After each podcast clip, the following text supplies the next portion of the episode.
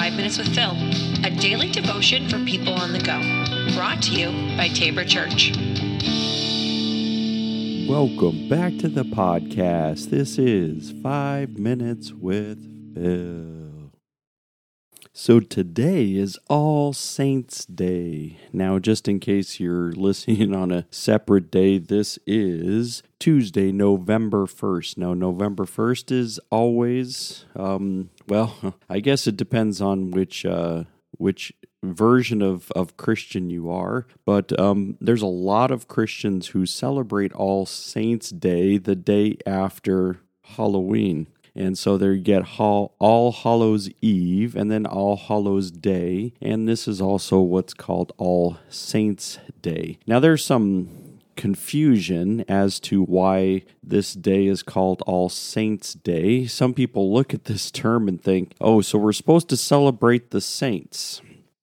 And they usually think it's like the saints, like the ones that the Catholic Church deemed necessary in order to elevate to sainthood. And that's not true. That's not what we're celebrating today. It's not what we're observing today.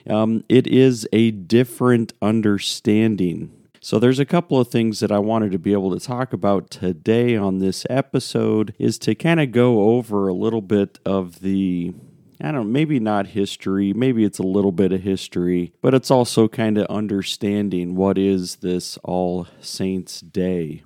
And so we're going to clear up a saint is not what the Catholic Church deems to be the important people or the ones that were that had miracles surrounding them.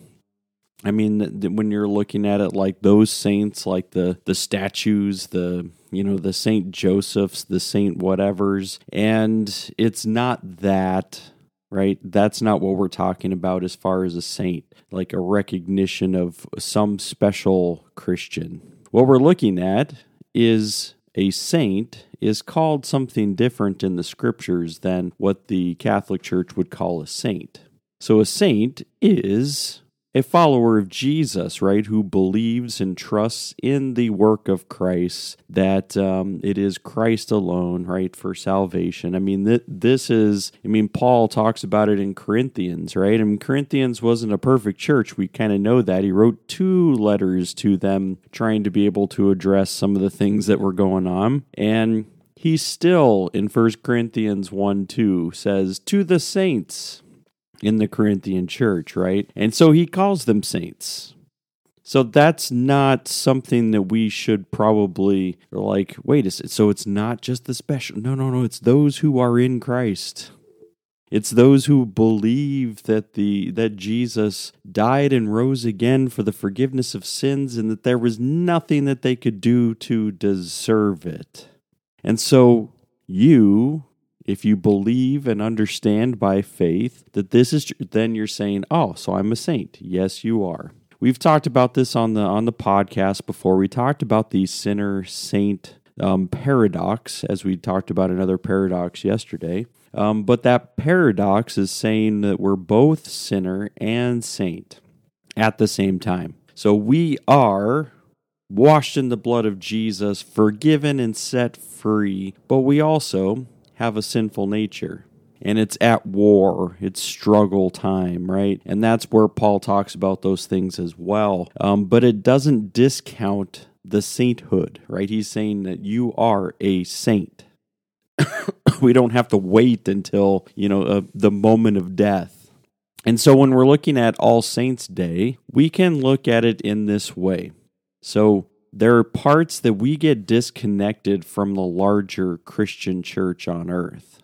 We think our church is our local church, and we don't really see much outside of that, and so we're kind of like, oh, so the saints here at whatever church, fill in the blank.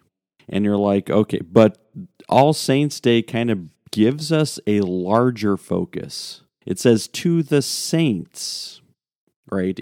In this universe, in this galaxy, right? To the saints who are either here or not here, there's that connectedness that actually shows us that, and we talked about it at Tabor Church on Sunday, the persecuted church, right? And the persecuted church is still going on, right? In other parts of the country, there's persecution that is going down, that people are under the threat of death.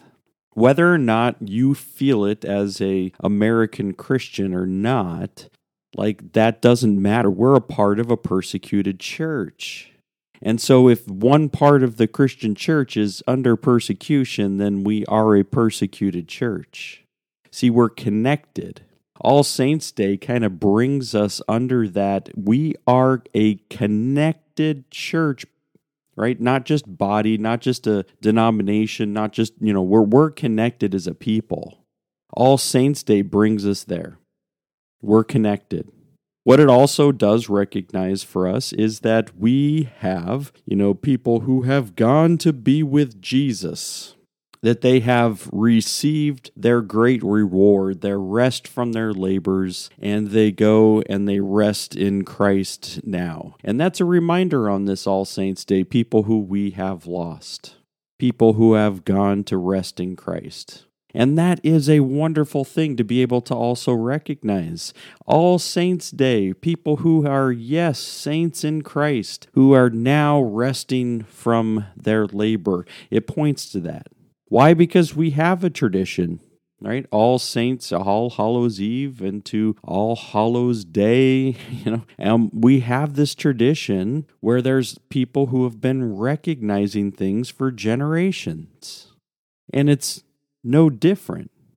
Now, there are people who would then, celebrate, and some of this has a bleed over from different, traditions outside of Christianity, but they've kind of weaved them into it. Is like, the Dia de los Muertos, where there's, you're trying to, you're bringing food to the places, right? You're gonna sit around and you're gonna talk to trying to be able to commune with the dead, right? And you can obviously see that would be a little bit different from the common, kind of Christian understanding of All Saints Day, right? We're not communing with the dead. We are going to remember it. We are going to say, man, we are grateful for all the saints who have now achieved rest in Christ. Like, this is a good thing, that they don't have to labor anymore. And so we go back to this where, the saints, we're not praying to saints. We're praying to God, right? And it's not through the saints that we are going to receive the richness of the inheritance, of God. No, God's called us saints.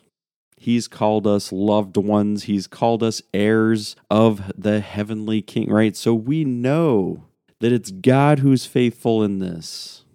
And so we trust him through that.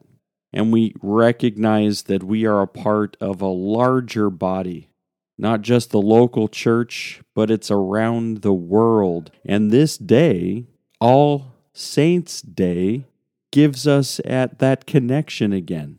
And then it also gives us gratitude and gratefulness towards the one who has done it all. So celebrate on this All Saints Day, on this day that we remember our connectedness, but we also remember to all the saints who now rest from their labors. All right, everybody, take care. We'll be back again tomorrow.